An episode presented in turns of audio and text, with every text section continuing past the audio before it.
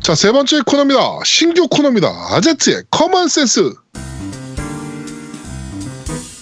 자, 신규 코너인데요. 코너 소개 좀 해주세요. 어떤 코너입니까? 네, 커먼센스 상식이란 얘기죠, 당연히. 자, 이게 우리가 예전부터 게임을 계속 해오던 콘솔 유저들 같은 경우에는 당연히 알고 있겠지 하는 단어들이 있어요. 얘기나, 용어들. 네, 용어들이라든지 이런 게 있는데 이제 게임을 한 지 얼마 안 된 분들한테는 의외로 또 잘 모르는 분들도 있는 내용들이 있어서 그런 그렇죠. 용어 설명 겸 그 부분에 대한 여러 가지 얘기들을 좀 할까 싶어서 간단하게 짧게 음. 하는 그 짧은 코너로 만들어봤습니다. 어, 요거가 모이면 이제 게임계 백과사전이 되는 겁니다. 어, 뭐 얼마나 모아야 됐을까요? 뭐 많이 모아야지 뭐. 네, 네. 네, 알겠습니다. 자, 얼마나 오늘 모일지 알려주신 모르겠습니다. 예, 오늘 알려주실 커먼 센스는 뭡니까? 자, 오늘 설명할 단어는 풀프라이스 게임입니다. 풀 프라이스 게임. 네. 네, 이게 뭐- 뭐 저희는 다 아는 용어인데. 네, 다들 아는 거죠? 네. 그러니까 보통 이제 풀프라이스 게임이라는 게 그냥 정가를 다 받는 게임 뭐 이런 의미가 되는데 네. 어 노우미님 생각할 때 보통 풀프라이스 게임이라고 생각하면 어느 정도 가격을 생각하시는가요? 나는 한 6만 원, 6만 원대? 음, 6만 원. 6만 원대 정도? 음. 그러면 어느 정도면 비싸다라는 느낌이에요? 아, 한 8만 원, 7만 원 넘어가면 비싸진 거지. 음. 어, 그렇죠. 제아동님도 거의 비슷하죠. 뭐 달러로 하면 59.99불이 이제 거의 풀 프라이스일 거고 그렇죠. 그다음에 이제 보 일본에서 이제 뭐 한 8,900엔 뭐 이렇게 나오는 게임들 있잖아요 가끔 네, 코에이나 뭐 이런 애들 네, 네. 그런 게 이제 지금 비싼 게임 비싼 느낌이죠. 네. 보통 국내 기준으로 하면 한 6만 원에서 7만 원 이하. 그러니까 그 국내 가격으로 하면 6만 9,800원. 여기까지는 괜찮아요. 참을 만한데 그렇죠.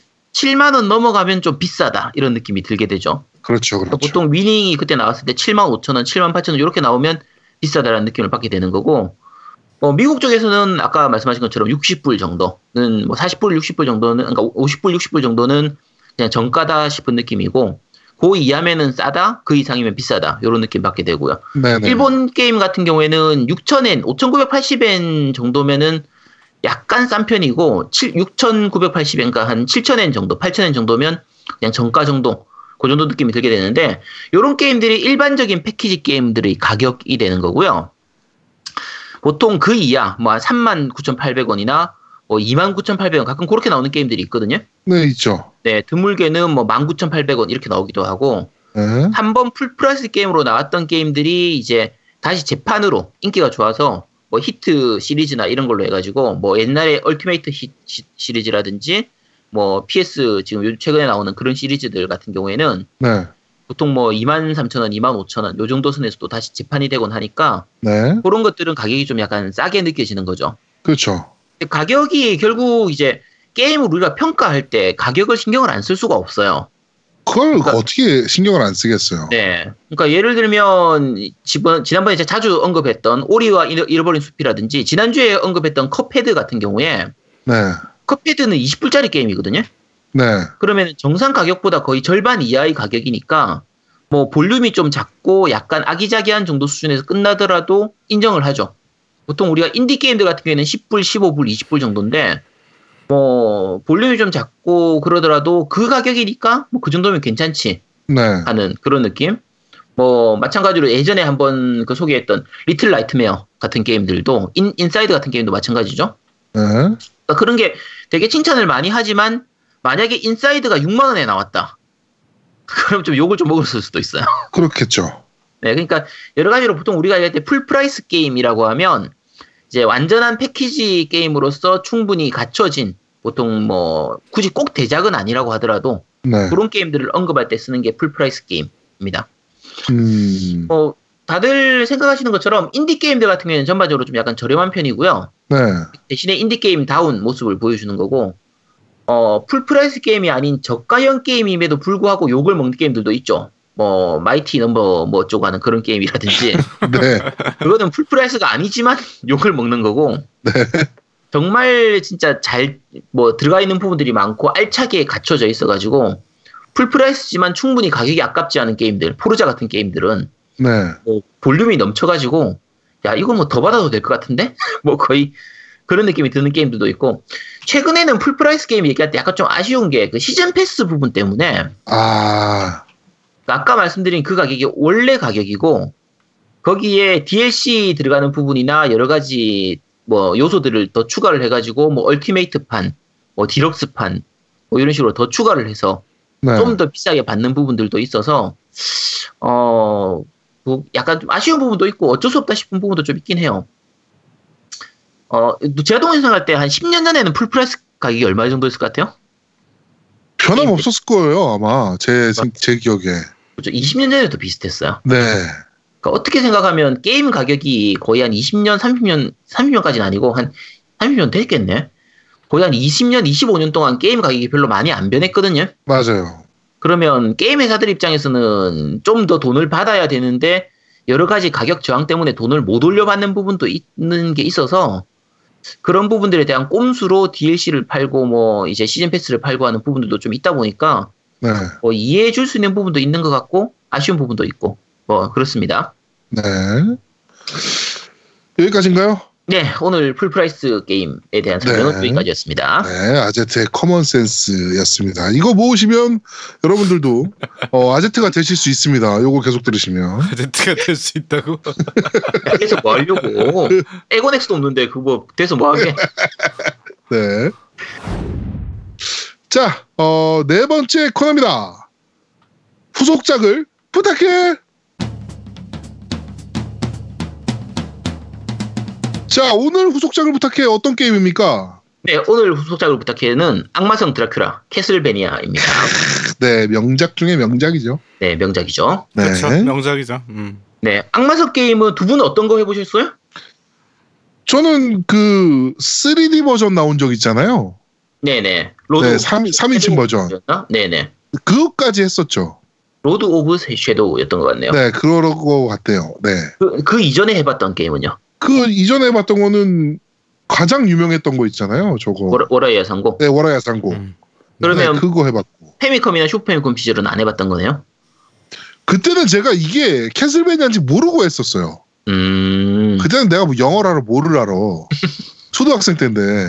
네. 네, 그러니까 캐슬베니아인지 모르고 그냥 채찍 같은 거 휘두르면서 네네.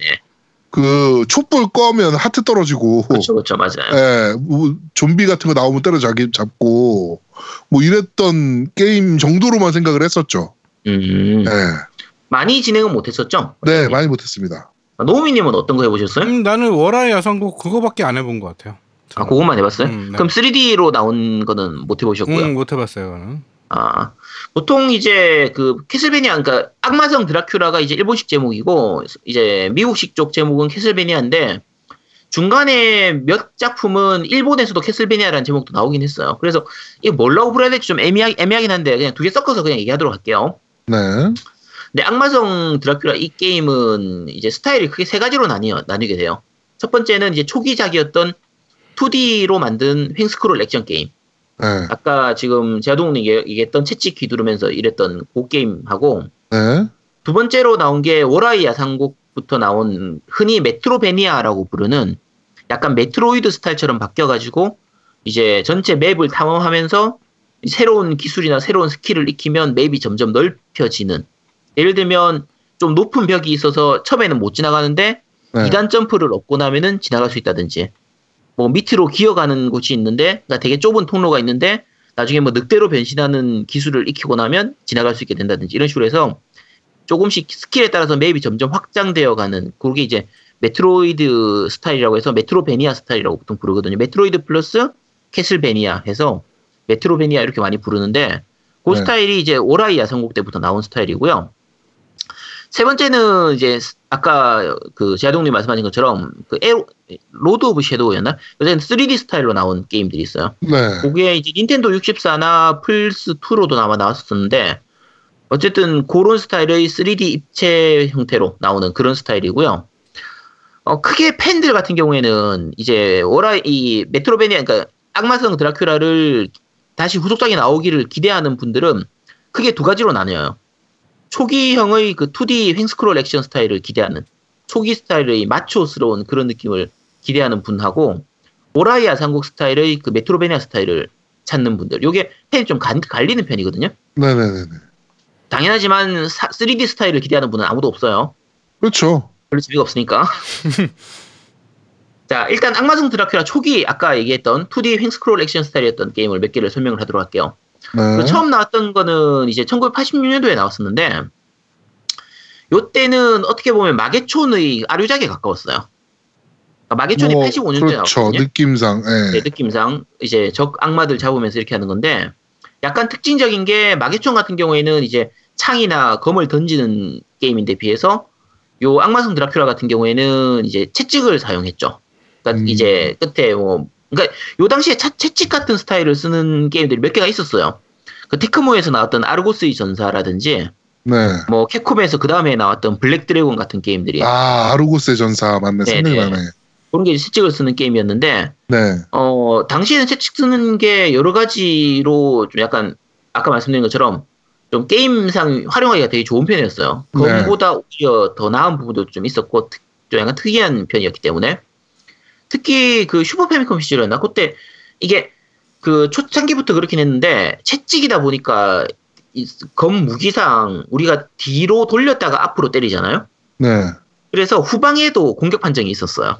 아. 채찍으로 이렇게 앞, 뒤로 했다 앞으로 탁 치니까. 네네네네네. 후방도 공격이 되는 거예요. 음, 괜찮네. 네, 재미있게 해서 꽤 대부분 1타입이. 그렇죠, 1타입피로 그래서 주무기는 채찍이고 보조 무기로 십자가라든지 단검, 성수 이런 걸 사용하는 형태였는데 네. 그 보조 무기를 어떻게 쓰느냐에 따라서 게임 방식이 굉장히 많이 달라지는 편이었어요. 음, 그러니까 쓰기에 좋은 건 십자가 같은 게 쓰기가 좋긴 한데 강한 거는 성수가 굉장히 강했거든요. 네. 근데 성수는 공격력은 강한데 쏘는 게 대각선 아래쪽으로 쏘는 형태예요. 네네네네. 그러니까 점프해서 쓰든지 굉장히 좀 잘 써야 되는데 고수들은 이걸 이용해서 굉장히 뭐 보스도 쉽게 잡고 이렇게 하는데 초보자들이 쓰, 쓰긴 조금 힘들었던 그런 그렇죠. 무기였고 어쨌든 본인들의 게임 스타일에 따라서 이제 무- 어떤 보조 무기를 쓰냐에 따라서 게임 스타일이 많이 달라졌던 네. 좀 그런 게임이었고요.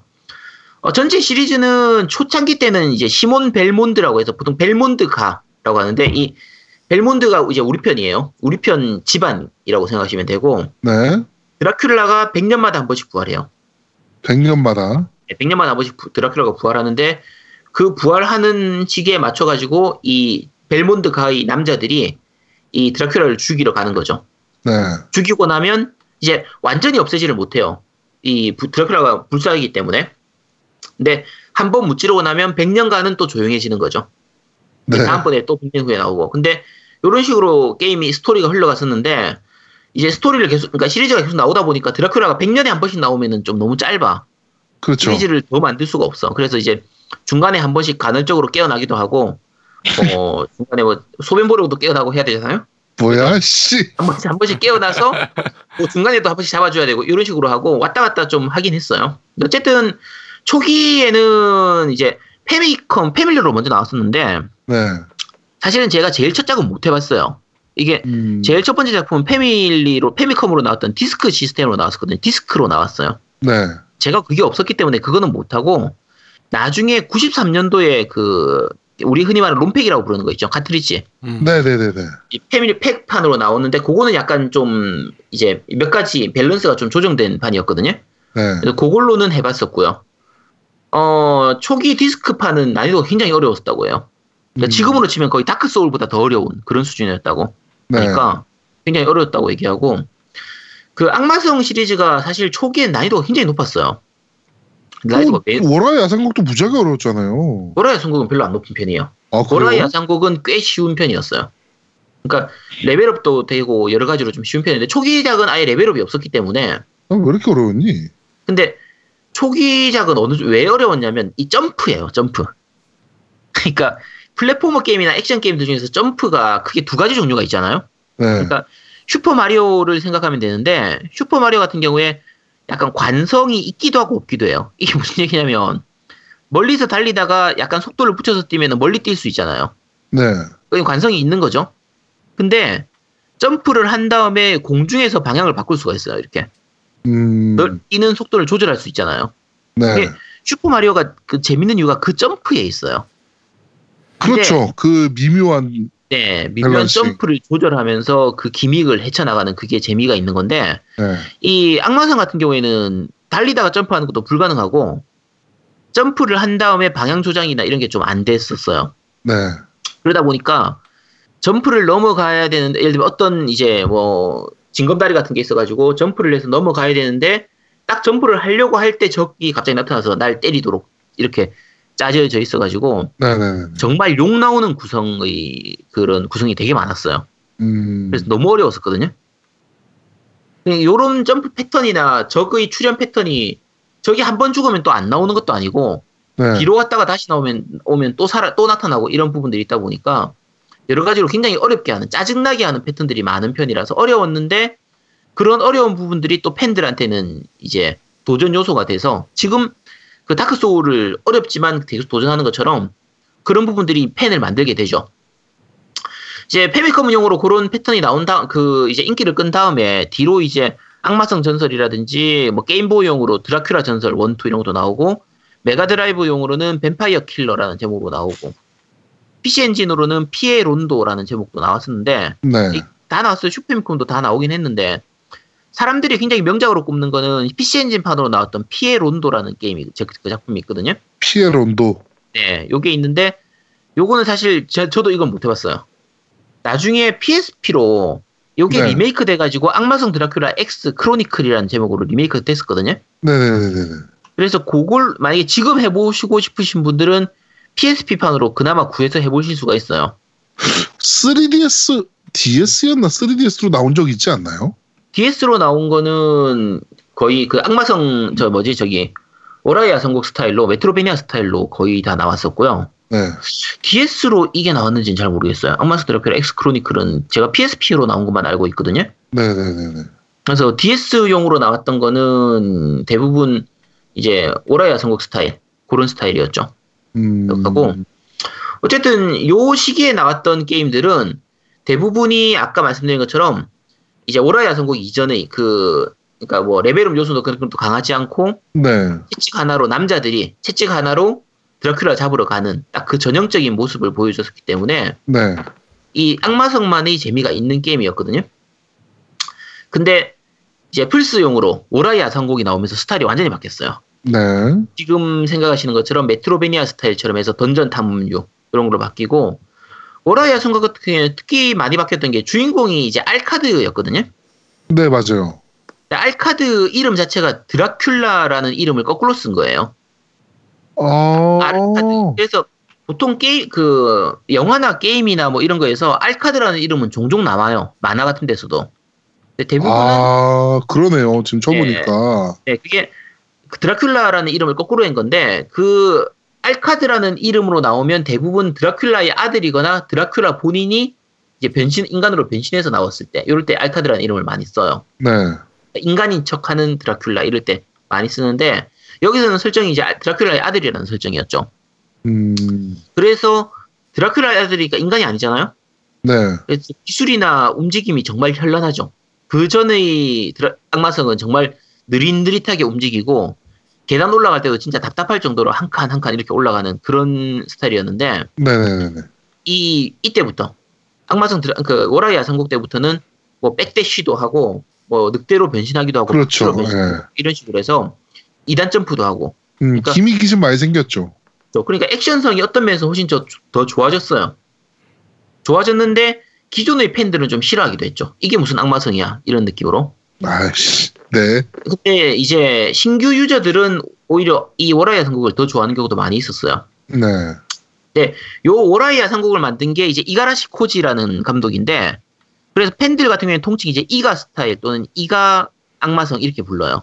네. 근데 이가 스타일로 만들었던 게 이제 2014년도까지 2014년도에 이가라시 코지가 코나미를 퇴사했거든요. 네. 했기 때문에 지금 코지마 이데오가 퇴사한 것처럼 코나미에서 한 명 한 명 떠나잖아요. 네, 그렇죠. 그런 것처럼 떠났기 때문에 아까 더 악마성이 나오기 힘들 것 같은 이유가 이 부분 때문이에요. 이미 퇴사했기 때문에 이런 스타일의 악마성은 더 나오기가 힘들고 기존의 악마성 스타일은 더더욱 나오기 힘들어요. 이 음. 부분은 그 지금의 유저들하고는 성향이 너무 달라서 그래요. 지금 그 2D 스타일로 만들어서는 현재에 와서 먹힐까 이게 좀 걱정이 그렇죠. 되는 부분. 그렇죠. 너무 구형 스타일이기 때문에 네. 아마 지금 유저들이 하면 굉장히 답답하게 느껴질 거예요. 그러니까 저거 그 워라야 선곡 같은 경우는 예. 네. 엑스박스 라이브 아케이드 게임으로 있어요. 아, 그쵸. 네, 엑스박스 라이브 아케임으로 에, 라- 라- 라이브 아케이드로 발매가 되어 있기 때문에 예.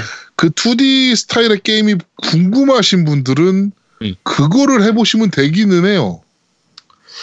그쵸. 호라이즌 건 사실 굉장히 재밌어요. 밸런스도 좋고 잘 맞는 네. 게임이라서 어, 캐릭터가 멋지거든요. 그렇죠. 아까 알카드라는 그 캐릭터 굉장히 멋지기 때문에 어쨌든 재밌는 부분이고요. 그러니까 캐릭터가 바뀌었다는 것 자체가 기존의 시- 그 스타일에서 악마성하고 바꾸겠다라는 걸 확실하게 보여준 부분이죠. 어떤 네. 부분에선. 맞습니다.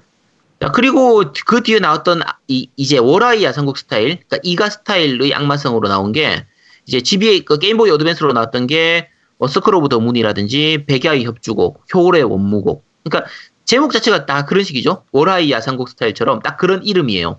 네. 그리고 이제 닌텐도 DS용으로 나왔던 게 창월의 십자가, 뭐 갤러리 오브 라비린스, 오드 오브 에클레시아 이런 게임들이 있었는데 네. 다 같은 스타일이에요. 이런 스타일이었고 다만 제일 마지막에 나온 그 오드 오브 에클레, 에클레시아 같은 경우에는 이게 한글판으로 정발도 됐었거든요. 네. 네. 정말 드물게 주인공이 여자였어요. 샤노아라는 여자였는데 이게 기존의 워라 스타일이라기보다는 오히려 초기작에 가까운 스타일로 좀 섞여 있었어요. 그래서 기존의 팬들 입장에서는 나름대로 재밌는 게임이었거든요. 어, 약간 중간 정도 위치에 있는 그런 게임이라 네.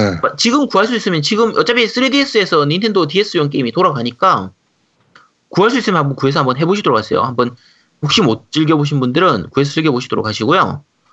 어, 여기까지가 아까 말씀드린 것처럼 이제 오라이 야생곡 스타일, 메트로베니아 스타일이고 네. 그 뒤에 나온 게 아까 제아동님이 말씀하셨던 캐슬베니아를 말아먹게 만든 네. 로드 오브 섀도우. 이건 아예 제목을 캐슬베니아로 바꿨어요. 워라- 악마성 드라큘라가 아니라 네. 캐슬베니아 로드 오브 섀도우라는 제목으로 나왔었고 근데 이게 그 1편은 느낌이 좀 가드 오브 워나 그 다크 사이더스를 좀 흉내낸 느낌이었어요. 음, 그렇죠. 네. 그래서 처음 그 이제 프로- 이제 처음 초기에 비디오라서니까 그러니까 영상을 봤을 때부터 별로 하고 싶은 느낌이 별로 안 드는 데다가 해보면 차라리 그냥 가드 오브를 하지 아니면 다크 사이더스를 하지 굳이 아, 맞습니다. 맞습니다. 왜 이걸 하고 있나 싶을 만큼 재미가 별로 없었어요. 네. 그리고 2편으로 나온 거는 그 코지마 히데오가 감수를 했었는데 이게 메탈 기어 소- 코지마 히데오가 감수를 해서 그런 건지 어쩐지 모르겠는데 메탈 기어 솔리드를 흉내낸 느낌이에요 또. 그러니까 2편 주인공이 그 드라- 드라큘라거든요. 네. 드라큘라니까 힘이 되게 좋고 막 적 다 무찌르고 다 이렇게 가야 될 거 아니야. 그렇죠. 숨고 다녀. 막 숨어가지고 잠입하고 앉아 있는 거야. 아 이게 이게 뭐 하는 짓이야? 드라큘라가 드라큘라가. 그러니까 이게 그요 요 로드 오브 섀도우 같은 경우는 에 제작진이 기존 코나미의 제작진들이 아니라 네. 머큐리스 팀이라고 해가지고 스페인 개발사였어요. 음. 그러니까 유럽 스타일이다 보니까 얘들이 아예 처음 고- 마- 제작할 때부터 이제 자기들은 악마성을 만드는 게 아니다.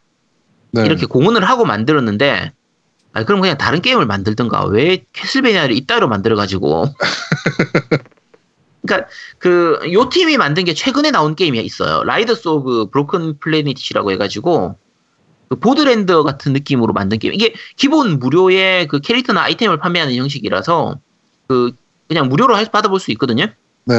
풀포하고 에건 PC 다 출시돼 있으니까 궁금하면 한번 해- 해보시도록 하세요. 제목이 라이더스 오브 레이더스라고 해야 되나? 어제 레이더스 오브 더 브로큰 플래닛이라는 게임이 있으니까 네. 뭐 한번 해보시도록 하시고요. 그 요게 사실 그 피스케셀베니아를 처음 3D로 만든 건 아니에요. 그 앞에 만들었던 게 99년도에 나왔던 게 닌텐도 64로 나왔던 악마성 드라큘라 묵시록이라는 게임이 있었고 플스2로 나왔던 캐슬베니아도 그, 때 한글판도 나왔던 것 같은데 있었는데 다 망했어요. 다 망했어요. 네. 2D로 성공했던 게임들이 대부분 3D로 만들면 망하는 경우가 많죠. 슈퍼마리오만 빼고.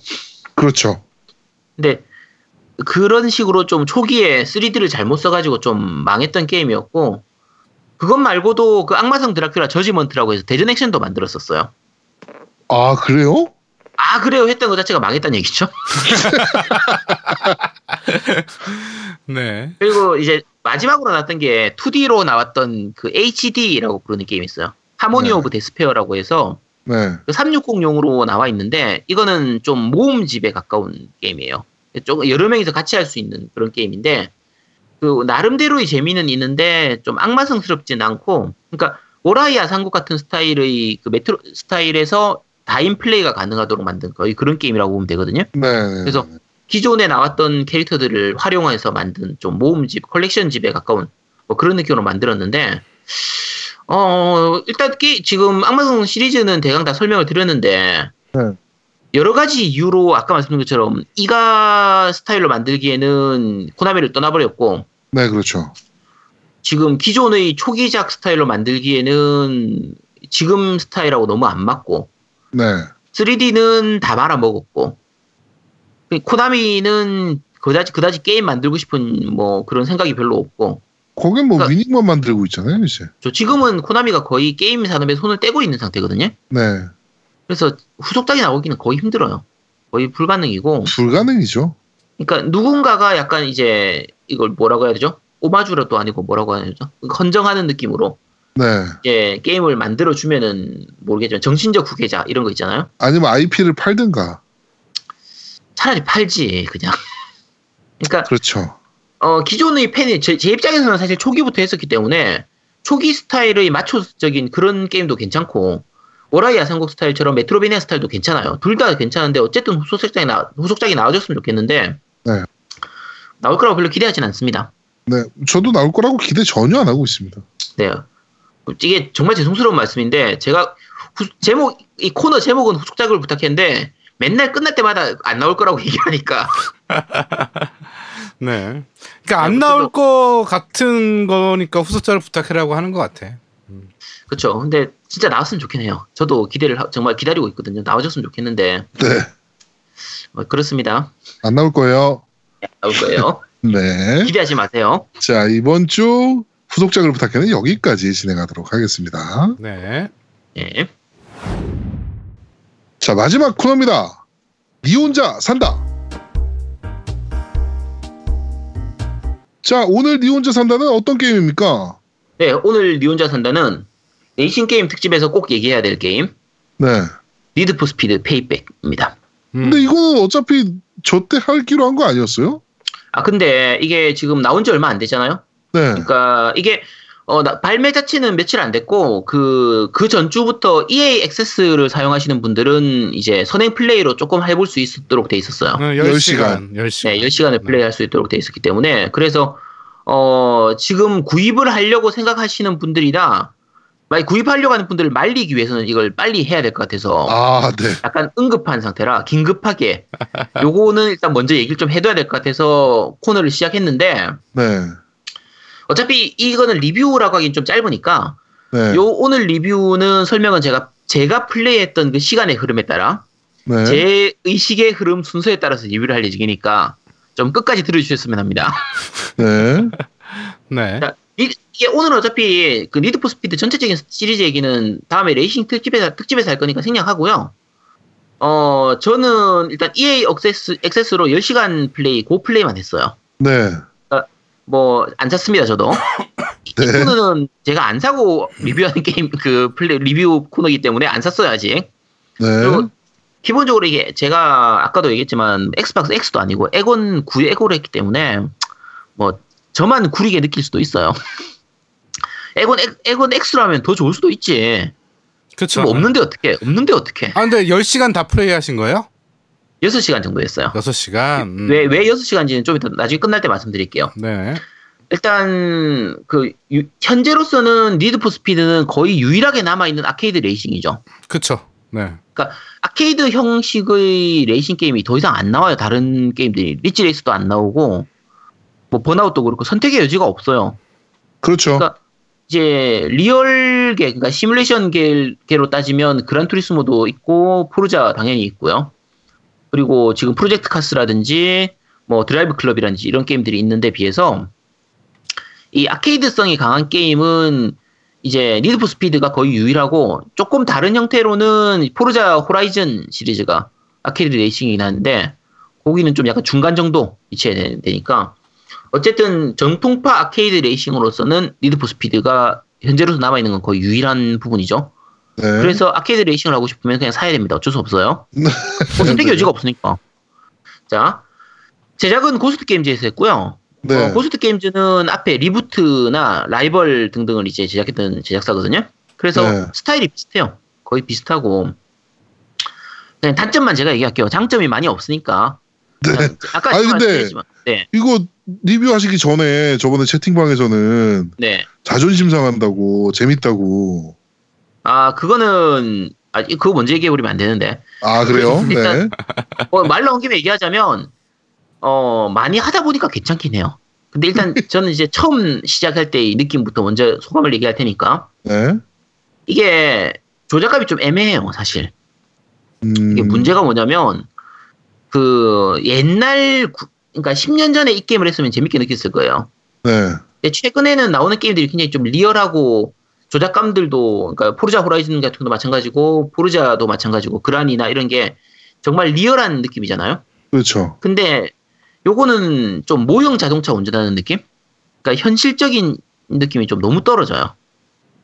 음, 그래서 그러니까 아케이드성을 지향하니까 뭐 원래 이런 느낌이긴 했는데 그 니드 포스피는 계속 이런 느낌이었어요.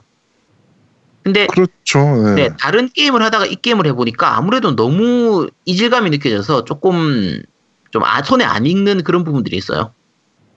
그래서 니드포 스피드 자체로만 보면은 못 만든 게임이 아닌데 네. 그 포르자 호라이즌이 워낙 잘 만들었잖아요. 그렇죠. 포르자 호라이즌이 너무 재밌단 말이야. 그럼 그냥 포르자 호라이즌을 하면 되지. 굳이 이것까지 할 필요가 굳이 그러니까 있나? 그렇죠. 유니코를 왜 해? 그냥 호라이즌 하시면 됩니다. 네. 호라이즌 2도 재밌고요. 이제 3도 한글화 잘 돼가지고 잘 나오기 때문에 호라이즌이 재밌어요. 그러니까 포르자 호라이즌을 하면 되지 왜 굳이 니드포를 해야 되냐 이유를 얘기하라고 하면 이유를 얘기하기 좀 힘들어요. 음. 그럼 똑같다 그 정도 수준이라고 생각하시면 되고요. 음. 몇 가지 약간 아쉬운 부분이 물리 엔진이에요. 게임 엔진. 이게 네. 그 게임 엔진 뭘로 만든지 아시죠? 요 니드포 스피드. 뭐, 뻔한 거 아닙니까? 예. 뻔하게 뭐죠? 저거 프로스트 바이트 아니에요? 그쵸. 이게 EA 쪽이니까 프로스트 바이트 네. 엔진을 사용했는데, 그 프로스트 바이트 엔진이 원래 레이싱 게임을 만들기 위한 엔진이 아니라, 처음 그쵸. 시작이 이제 FPS 게임을 만들기 위한 이 범용 엔진이거든요? 네. 그러다 보니까 FPS용으로는 괜찮은데, 레이싱 게임을 만들기에는 조금 애매해요. 그러니까 음. 앞에 니드포 스피드 더런이나 뭐 라이벌 리부트 다 이걸로 제작을 하긴 했는데, 네. 중간중간에 물리엔진이 좀 버그스러운, 그러니까 차를 뚫고 지나가는 부분도 있고, 네. 그래픽 부분에서도 이제 배경이나 이런 게 그래픽이 그렇게 나쁜 건 아닌데, 꼼꼼하게 보면 나쁘진 않거든요? 근데 예를 들면, 그 그란투리스모나 호라이즌 같은 경우, 그러니까 포르자 호라이즌이나 이런 거 기- 같은 경우에 보면, 밖에 배경이 진짜 예쁘긴 한데, 배경이 정말 멋있고, 그래픽이 좋기는 한데, 네. 게임을 진행하는 도중에는 배경 부분을 좀 뭉개고 차에다가 집중시키는 부분이 있거든요? 아, 그래픽이 더 좋도록 눈속임을 하는 그 부분이 있어요. 네. 근데 이 리드, 리드 포 스피드 같은 경우에는 배경이 계속 살아있는 느낌이에요. 그러니까 그런 눈속임 테크닉, 그러니까 레이싱 게임으로서의 최적화되는 테크닉이 좀 부족한 느낌이에요. 음, 그래서 아- 아까 말씀드린 것처럼 그 이게 그래픽이 그렇게 나쁜 편은 아니거든요. 네. 근데 그, 그러니까 리드포 자체만 보면 그래픽이 그렇게 나쁜 건 아닌데 어, 물론 이제 제가 에곤엑스로 안 해서 그런 거- 경우 수도 있어요. 에곤엑스라면 더 좋을 수도 있겠지. 근데 내가 네. 없는데 어떡하라고. 그렇지. 그래서 이제 이제 리드포 자체만 보면 그렇게 나쁜 건 아닌데 포르자 호라이즌이 워낙 최적화가 잘 됐잖아요. 네. 그러니까 그냥 포르자 호라이즌을 하면 된다고. 네. 자, 그 그때 리드포 스피드가 또 장점이 있어요. 이게 스토리가 재밌어요. 스토리가. 네. 음. 그러니까 포르자 호라이즌 같은 경우에는 특별히 뭐 스토리가 그렇게 많이 없는데 호라이즌 1 같은 경우에는 스토리가 좀 있었는데 2나 3는 그다지 스토리가 그렇게 없거든요. 별로 없죠. 뭐 네, 어차피 네. 저거 뭐죠? 카니발 참가하는 거니까. 그렇죠. 그게 다니까. 근데 요 이제 니드 포 스피드 페이백 같은 경우에는 스토리가 예를 들면 이제 주인공하고 그 동료가 꼭 동호회 같은 그런 레이싱 팀을 만드는데 네. 이제 여러 가지 사건에 휘말리면서 뭐 그 범죄 조직하고 이 그 음모에 이제 좀 엮이기도 하고 네. 이런저런 대결을 하기도 하고 하는 그런 스토리라서 어, 굉장히 좀 흥미진진한 부분들도 좀 있어요. 음. 근데 그럼 뭐해? 영어인데. 네. 포르자 호라이즌은 한글판이 돼 있거든요. 한글화 다 잘 돼 있단 말이에요. 포르자 호라이즌. 포르자 호라이즌 2는 영어인데 쓰리는 포르자 흔들어가죠. 호라이즌 3는 한글화가 잘 돼 있기 때문에 네. 그냥 포르자 호라이즌 3를 하면 돼요. 아, 우리 이 방송은 우리 KNK 8200번님, 우리 니드포스피드 덕후님께서 들으시면 안 되는 방송이네요. 어, 뭐 꼭 그런 건 아닌데, 근데 그러니까 우리 페이백 제목 자체가 우리, 우리 그냥 그런 의미 아니에요. 화- 페이백이니까 환불해 주세요 이런 거잖아요. 음. 그러니까 환불이라기 하긴 뭐하고, 그러니까 뭐 그런 거 비슷한 거죠, 네네네. 원래는 갚아주겠다 이런 건데 네. 예, 뭐 그냥 페이백이니까 돌려달라. 내가 지불했던 거 돌려달라는 거 아니에요. 그러니까 네. 그냥 혹시 사신 분 있으면 지금이라도 환불 받으시면 됩니다. 네. 빨리 환불 받으시는 것이고. 자, 근데 자, 여기까지가 제가 한 한두 시간 정도 플레이했을 때의 느낌이고요. 네. 그치. 어, 지금 내가 지금부터는 어, 어. 지금부터는 6시간 플레이하고 난 후의 소감을 말씀드릴게요. 네. 재밌어요, 이게. 이게 그 진짜 굴욕적인데 내가 네. 니드포 따위의 재미를 느끼다니. 근데 전작인 그 라이벌이나 리부트보다 훨씬 재밌어요. 어, 맞아요. 음. 어.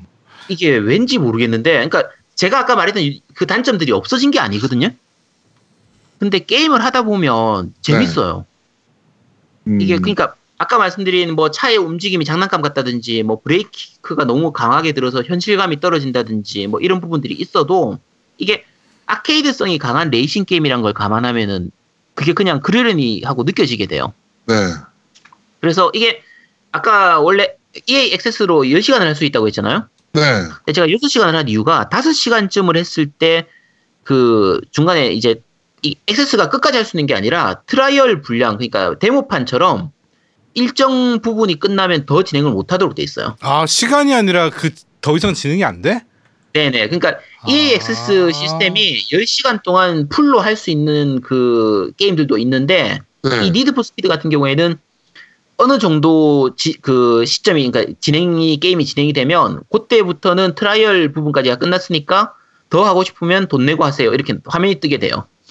네. 그래서 5시간쯤 진행하고 나서 그다음 한 1시간은 이제 오픈 월드로 기존에 했던 그 부분 다시 할 수는 있는데 이제 더 진행을 못 하는 거죠. 그래서 음. 그냥 기존에 했던 거 한 시간쯤 더 하는데 아 너무 갈증나는 거야 아쉬운 거야 아씨 내가 이씨 니드포타 이게 어. 근데 재밌어요 어, 근데 지금 나도 이게 떴네? 엔드 오브 트라이얼 컨텐츠 해가지고 내가 지금 어, 하고 맞아요. 있었거든요. 아이씨 어, 또 방송하면 아까부터 하고 있었어, 아까부터. 어, 제가 아니 왜냐면 리뷰할 때 같이 얘기 좀 하려고 미리 하고 있었는데 어, 네. 나도 지금 딱 거기가 끝났네. 근데 이게 아 진짜 재밌어요 으, 왜 재밌냐고 물으면 모르겠는데 네.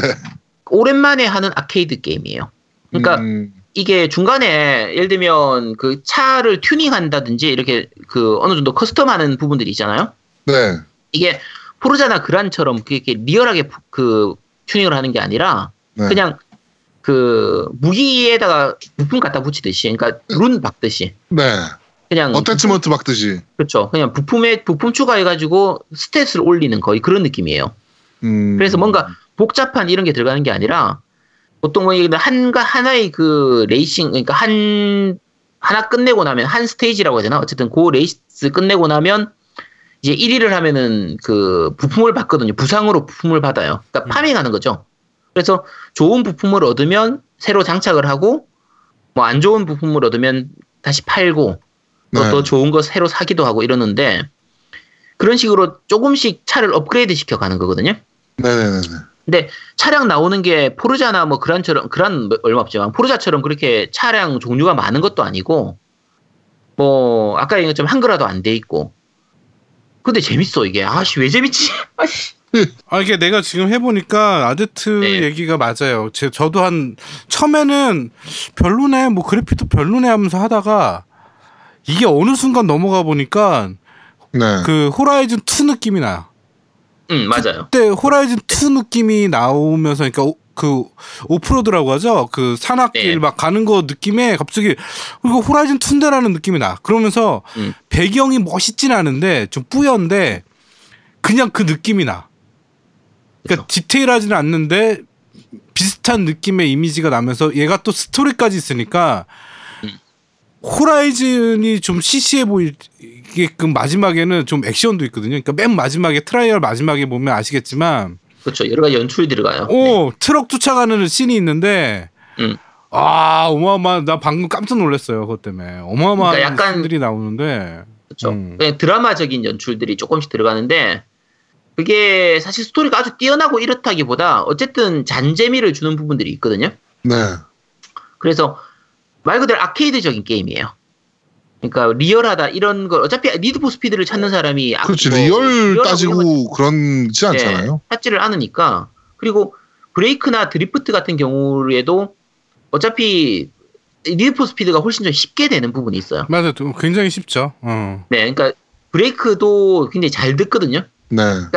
포르자를 하던 사람이 하면 이거 브레이크가 왜 이렇게 잘 듣지? 그러니까 브레이크 타이밍을 초기에는 안, 안 익숙한 게 브레이크를 너무 빨리 잘 파- 그, 잡아서 좀 조작이 내 마음대로 안 되는 느낌이 들게 돼요. 네. 근데 익숙해지면 오히려 포르자나 그람보다 훨씬 게임을 쉽게 할 수 있게 돼서 아씨 재밌어. 아씨 아니, 그러니까 왜 재밌지? 그게 쉽게 된다는 게 뭐가 있냐면 그 멋진 연출을 할 수 있는 거야. 내가 드리프트를 맞아요. 음. 하면서 바로 코너에서 그 벽을 스치듯 지나가면서 코, 드리프트를 할 수 있는 거지. 음, 그런 맞아요. 연출이 가능하기 때문에 이거는 사실은 뭐 호라이즌이나 뭐 다른 데서 할 수 없는 것들이니까 그런 음. 것들을 아까 말한 아케이드성 레이싱에서 어, 니드포만 지금 유일하게 할 수 있는 부분이 생긴 거지. 그렇죠. 어, 그러니까 재밌어 중독성이 좀 있네요, 진짜로. 음, 중독성이 있어요. 그러니까 음. 앞에 전작이었던 그 라이벌이나 리부트 같은 게 단점 중에 하나가 뭐였냐면 모스트 원티드에서도 좀 그랬고 그 이제 길이 잘 안 보이는 게 있었어요. 특히 야간 주행할 때는 길이 잘 그렇죠. 안 보였었어요. 네, 맞아요. 그게 되게 짜증났었거든요. 근데 요거 같은 경우에도 초기에 그게 잠깐 보이긴 했는데 그런 부분들이 좀 있긴 했는데 중반 넘어가면 야간 주행이 그렇게 많이 없어요. 음. 그러니까 괜히 쓸데없이 야간 주행을 만들어 버리면 길이 잘 안 보여서 이렇게 주행하기가 힘든 그런 부분들이 있는데 비해서 요거는 낮 주행이 더 많은 편이고 그리고 아마 제가 에고넥스가 아니라서 그럴 수도 있어요. 그리고 어 중간 중간에 그 아까 얘기한 저 노미님 얘기한 것처럼 단순히 레이싱만 하는 게 아니라 여러 가지 어떤 미션이 주어져 가지고 뭐 적을 부숴야 되는 거라든지 뭐 트럭을 쫓아가서 트럭하고 박치기를 해야 되는 거라든지 이런 부분들이 좀 약간 색다른 재미를 줘서 그러니까 말 그대로 아케이드 게임으로서의 그런 어, 이제 재미를 주니까 아 재밌어요. 그러니까 평 나온 것 중에서 해외 리뷰 중에서 그 속도감이 없다는 얘기를 하는 경우도 있었거든요. 네. 말도 안 되는 소리예요. 속도감은 충분합니다. 음, 맞아요. 어, 속도감, 속도감. 그러니까요. 아, 저도 네. 영상을 봤는데 저는 게임을 해보진 않고 네. 영상을 봤는데 이게 속도감이 없으면 도대체 무슨 게임이 속도감이 있다는 거야. 어, 속도감은 이런, 네, 이런 생각이 들었거든요. 어, 그리고 그 기존의 레이싱하고 가장 다른 게 이제 그러니까 아까 얘기했던 포르자라든지 그런하고 다른 게 이제 리- 부스트 모드죠.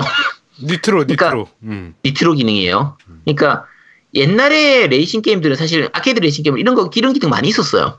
그러니까 그러니까 니트로라고 하기도 하고 부스트라고 해도 똑같은 건데 이제 버튼 하나 누르면 속도가 순간적으로 붕 해서 이렇게 더 가는 네네네네. 네. 그 기능이 의외로 재밌어. 그러니까 이걸 오랜만에 이런 레이싱을 하다 보니까 네. 어 그냥 이거 사게 될 것 같아요. 이거 E EA 액세스 받- 할인 받으면은 10% 할인해 주니까 E 네. EA 액세스 있는 분들은 지금 사셔도 되고요. 네. 어차피 EA 게임이니까 빠르면 블랙 프라이데이 때 늦어도 아마 크리스마스 시즌에는 할인 들어갈 거거든요. 네. 뭐 적어도 3, 40% 많이 하면 뭐 50%까지도 기대해 볼 수 있을 테니까 할인하면 사보시도록 하세요. 이거 생각보다 굉장히 재밌어요. 자존심 엄청 상해하시네요. 아 진짜 굴욕적이야. 내가 니드포스피에다가 재밌다. 아이씨. 아, 근데 진짜 아, 예, 이- 재밌어. 어, 중독성이 있더라고. 제가- 요 제가 이 코너를 아까 얘기한 것처럼 니 혼자 산다 코너에다 이 얘를 집어넣은 이유가 재미없으니까 사지 마세요라는 얘기를 하려고 이 코너를 시작한 거거든요. 네. 근데 하다 보니까 재밌어. 아씨.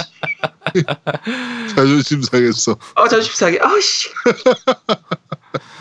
네. 알겠습니다. 어, 니 혼자 산다. 정말 어, 재미없는 게임을 소개해드리는 니 혼자 산다인데 오늘은 왠지 그런데 말입니다 같은 느낌으로 진행이 됐습니다. 네. 네, 니드 포 스피드 페이백에 대해서 말씀드렸습니다. 네. 자, 겜덕비 상체 69화 총알은 많이 모으셨나요? 콜오브 듀티 편은 여기서 모두 마무리하도록 하겠습니다. 어떻게 오늘 사운드가 좀 괜찮으셨는지 모르겠네요. 오늘 근데 저희가 녹음하다가 이상한 일들이 지금 자꾸 벌어져가지고 음. 네, 뭐 사운드가 한 명이 안 된다든지 마이크가 한 명이 안 된다든지 뭐 이런 일들이 자꾸 벌어져가지고 좀 신경이 쓰이긴 하는데 어떻게 좀 마음에 드셨는지 모르겠습니다. 어, 추가적으로 제가 다음 주 녹음을 못해요. 그 지스타에 참관을 하기 때문에 어 아마 제가 올라오게 되면 일요일 날 올라오게 될 거- 일요일 날 오후에 올라오게 될 것 같아가지고 어 아마도 제가 녹음이 좀 어렵지 싶습니다. 그래가지고 어, 다음 주 녹음 어떻게 할지 저희가 좀 더 결정을 해서 추가적으로 저희가 공지를 좀 하도록 하겠습니다. 그 다음 주 녹음을 못할 때를 생각을 해서 제가 공지를 하나 해드리도록 하겠습니다. 네. 그 아마 다음 주 목요일로 예정을 하고 있는데요. 다음 주 목요일 저녁 9시부터 그 제가 아웃라스트 이제 방송을 아마 스트리밍으로 트위치를 통해서 방송하게 될 예정이에요. 현황? 현황은 아니고 네. 목금토일 4일간 해서 아마 아웃라스트 1을 엔딩 볼 때까지 플레이를 할 것 같거든요. 어, 네. 어, 아우. 미친 미친 짓이라고 생각되는데 네. 이게 요거 제가 그냥 사과 말씀드리자고 하면 원래 고윤님하고 같이 그 공포 게임 특집을 하려고 했는데 공포 게임을 특집을 오래 못 하게 된 부분을 메꾸기 위해서 방송을 하는 거니까 네. 어, 심심하신 분들은 보시도록 하시고요. 그 게임 네. 하면서 제가 공포 게임 다른 게임들 조금씩 얘기를 할 테니까 네. 어, 공포 게임 특집은 그걸로 떼어 주시기 바랍니다. 네. 그 트위치에서 하시는 거죠? 네 트위치로 하게 될 네, 거예요. 트위치 아제트 채널. 네 우리 아직도 겜덕- 그래서 네, 네, 밴드 겜덕비상 아제트 채널. 네네 밴드 쪽하고 그 팟빵 리플 쪽 아, 팟팔 쪽에다가는 그 따로 글을 제가 적어서 그 가는 링크를 걸어드리도록 하겠습니다. 네. 자, 어, 겜덕비상 제 69화. 총알은 많이 모으셨나요? 콜 오브 듀티 편은 여기서 모두 마무리하도록 하겠습니다. 오늘 간만에 3부작인데 재밌게 들어주셨으면 좋겠고요. 저희는 다음 주에 좀 더 재밌고 알찬 방송으로 여러분들 찾아뵙도록 하겠습니다. 고맙습니다. 감사합니다. 감사합니다. 오케이. 컷. 어. 아 고생했다. 이야 몇 시간이야? 와. 두 시간 반 넘어갔겠네. 두 시간 반쯤 되겠구나. 2시간 그러게. 43분. 오케이. 오랜만에 오늘 다음 주 안 해도 되겠다. 아유, 됐다. 아유. 어, 아유, 아, 고생했어.